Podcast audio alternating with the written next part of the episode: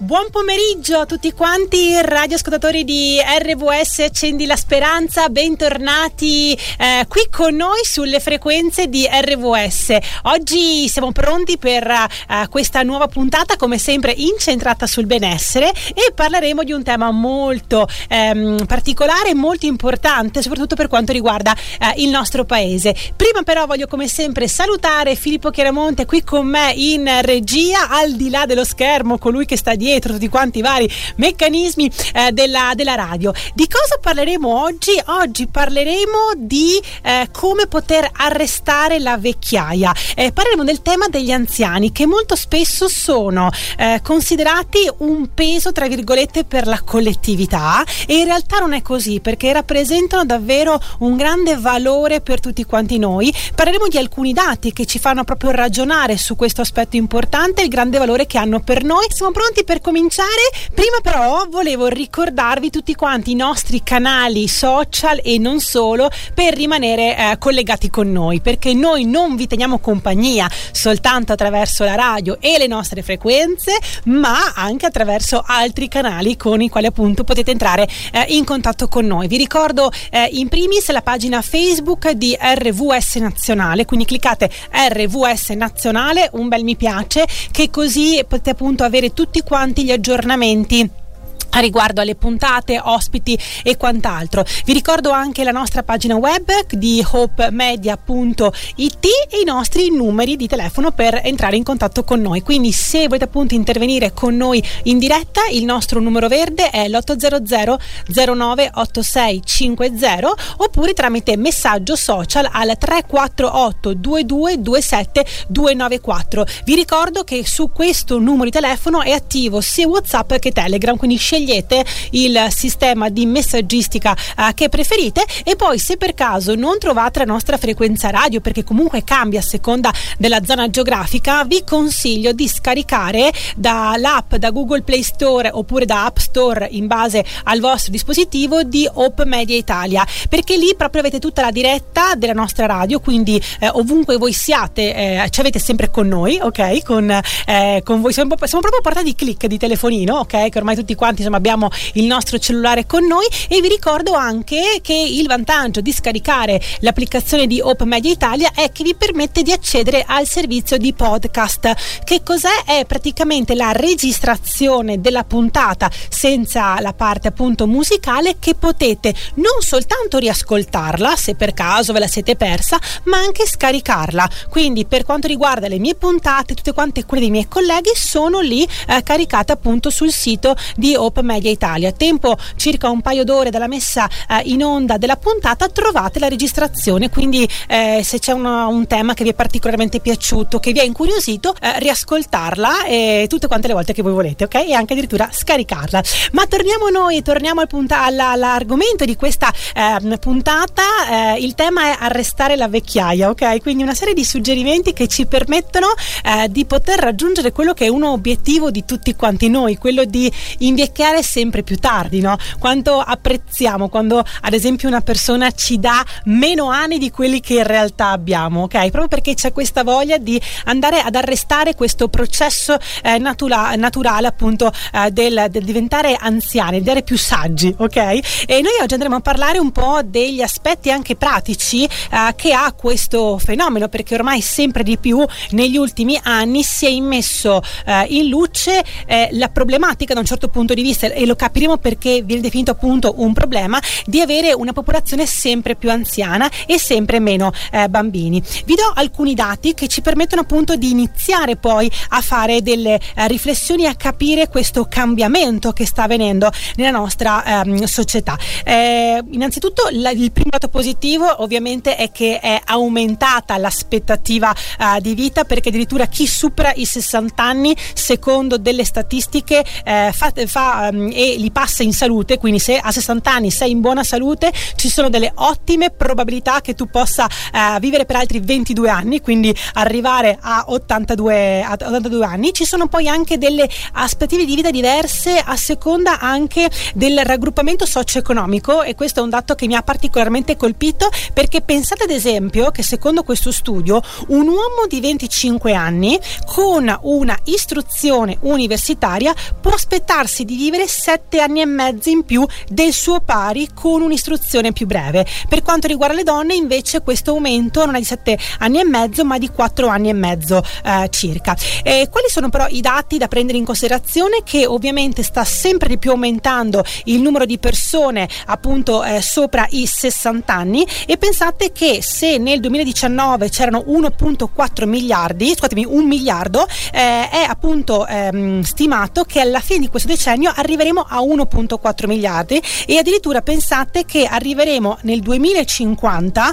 con una popolazione mondiale di anziani che sarà raddoppiata e raggiungeremo quindi i 2.1 miliardi, quindi un grande cambiamento e ne vedremo insieme poi le conseguenze. Continua il nostro viaggio eh, nella tematica di, di, oggi, dal titolo Arrestare la vecchiaia, che penso sia uno eh, degli obiettivi che tutti quanti noi abbiamo, no? il desiderio in qualche modo di eh, rallentare, eh, di eh, fermare, ma purtroppo questa cosa, come sappiamo, non può essere fatta. Ehm, il, il, ciclo, se così un po' della nostra vita, no? perché tutti quanti noi vogliamo cercare di eh, rallentare il tutto per poterci godere ogni, ogni istante. E oggi parliamo di questa situazione collegata poi anche a dei grandi cambiamenti che ovviamente avvengono eh, a livello eh, sociale perché sempre di più eh, si parla soprattutto per quanto riguarda l'Italia è da molti un po' descritto come un paese vecchio, ok? Un paese dove abbiamo tante persone anziane ma non abbiamo tanti bambini, tante eh, nuove vite che, eh, che nascono. Guardiamo quindi un pochettino i dati per capire un po' questo fenomeno e capire poi anche il ruolo meraviglioso che hanno queste categorie eh, di persone all'interno della eh, nostra eh, società. Stavo appunto dicendo prima di ehm, eh, ascoltarci queste canzoni insieme, vi stavo appunto dando qualche dato che ci aiuta proprio ad inquadrare il nostro, il nostro tema. Quindi eh, a livello appunto mondiale noi avevamo circa nel 2019 1.4 miliardi di persone ultra sessantenni, stiamo parlando, scusatemi, eh, un miliardo, perdonatemi, 1.4 invece è la proiezione alla fine di questo decennio. Però il dato interessante è quello della proiezione eh, entro il 2050, dove secondo questo studio alla popolazione mondiale di anziani sopra i 60 anni, pensate, sarà più che raddoppiata, raggiungendo 1 miliardi di persone. Quali sono quindi le conseguenze? Come andrà a cambiare anche da un punto di vista sociale l'assetto poi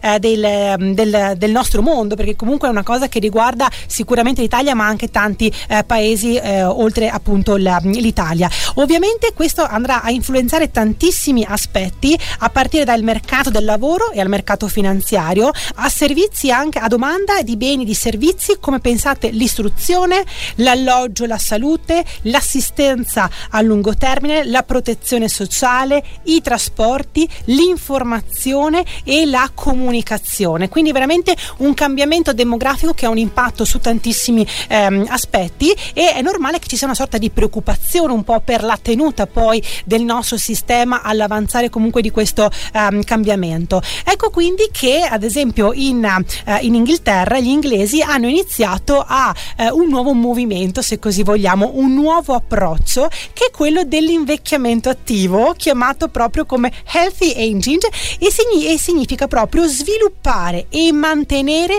le capacità funzionali che consentono il benessere e la salute in età avanzata. Quindi l'obiettivo fondamentalmente è di aiutare queste persone a mantenersi in salute con l'obiettivo, e questo è veramente un aspetto molto importante, di aggiungere vita agli anni e non viceversa. Perché spesso parliamo dell'aumento dell'aspettativa di vita e quindi è fantastico pensare che se una volta si arrivavi, mi ricordo mia nonna che mi diceva sempre che suo papà, quindi mio bisnonno, era mancato 80 anni e questo è stato un evento per il loro quartiere perché morire a 80 anni veramente era un'età veramente importante, come se oggi una persona muore oltre i 100 anni, no? Sono cose che accadono, non è frequente, però comunque è un bel traguardo, ok? Oggi se pensiamo quante persone ci lasciano dopo gli 80 anni, sono sempre di più, ok? Quindi è aumentata la nostra aspettativa di vita, però è importante capire anche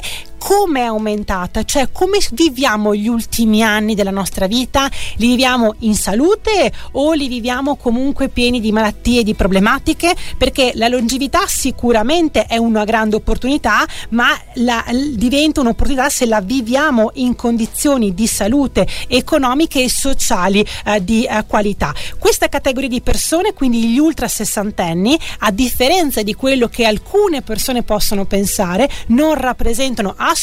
un peso, ma sono una grandissima risorsa sotto tantissimi, tantissimi punti di vista. Dall'aspetto non soltanto economico, ma anche dell'aiuto, del contributo che danno. Volevo condividere con voi alcuni dati per quanto riguarda il nostro paese, l'Italia, che eh, da sempre è, soprattutto negli ultimi eh, anni, eh, etichettato, se così vogliamo, come un paese vecchio, perché ovviamente il numero di persone ultra sessantenni sono sono notevolmente maggiori rispetto a quelle ai bambini. E pensate che l'ultimo rapporto Istat segnala che il numero di anziani per bambino, sentite bene come è evoluto il dato, passa da meno di uno, quindi un bambino per anziano nel 1951 a 5 anziani per ogni bambino nel 2019. Quindi questo dato ci fa capire come in 70 anni la situazione sia profondamente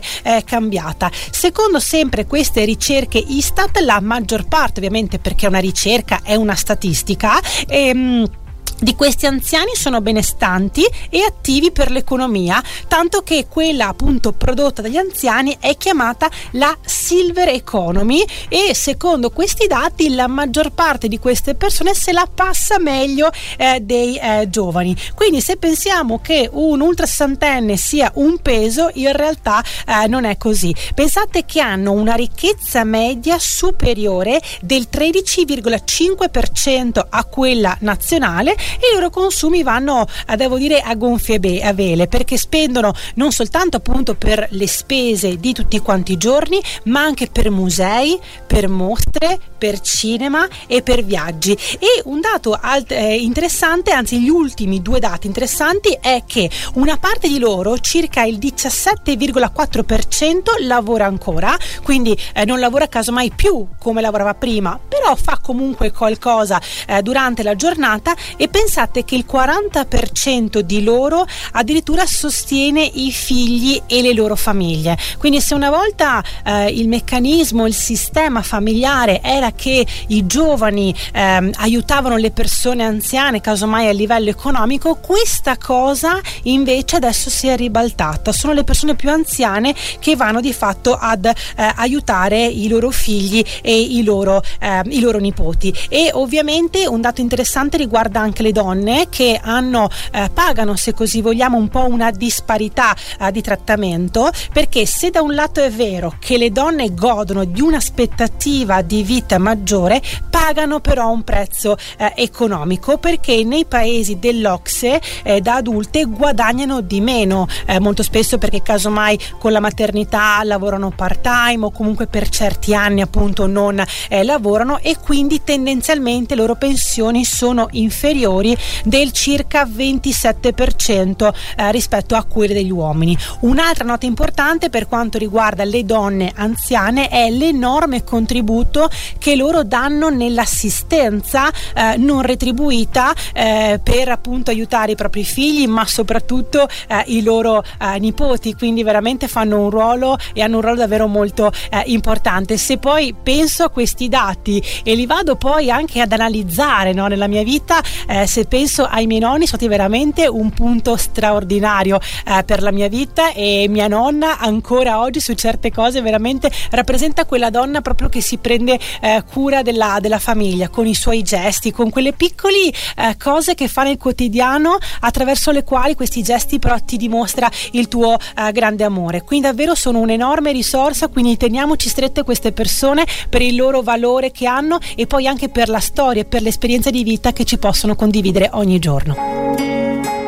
Allora ci stiamo avvicinando verso la chiusura di questa um, puntata, ma c'è ancora un bel po' di cose da condividervi uh, in questa puntata legata al tema dell'anzianità. Arrestare la vecchiaia è questo titolo che ho voluto appunto uh, dare alla puntata uh, di oggi. E dopo aver visto i dati, aver visto il ruolo davvero importante sotto tantissimi punti di vista delle persone ultra sessantenni, andiamo a eh, concludere questa puntata con le belle notizie e anche poi con un paio di dati riguardo le scelte che rallentano il tempo. Ma partiamo dalle eh, belle ehm, eh, dalle belle notizie che più che una notizia è un modo diverso di approcciarsi eh, a questo eh, momento della vita molto particolare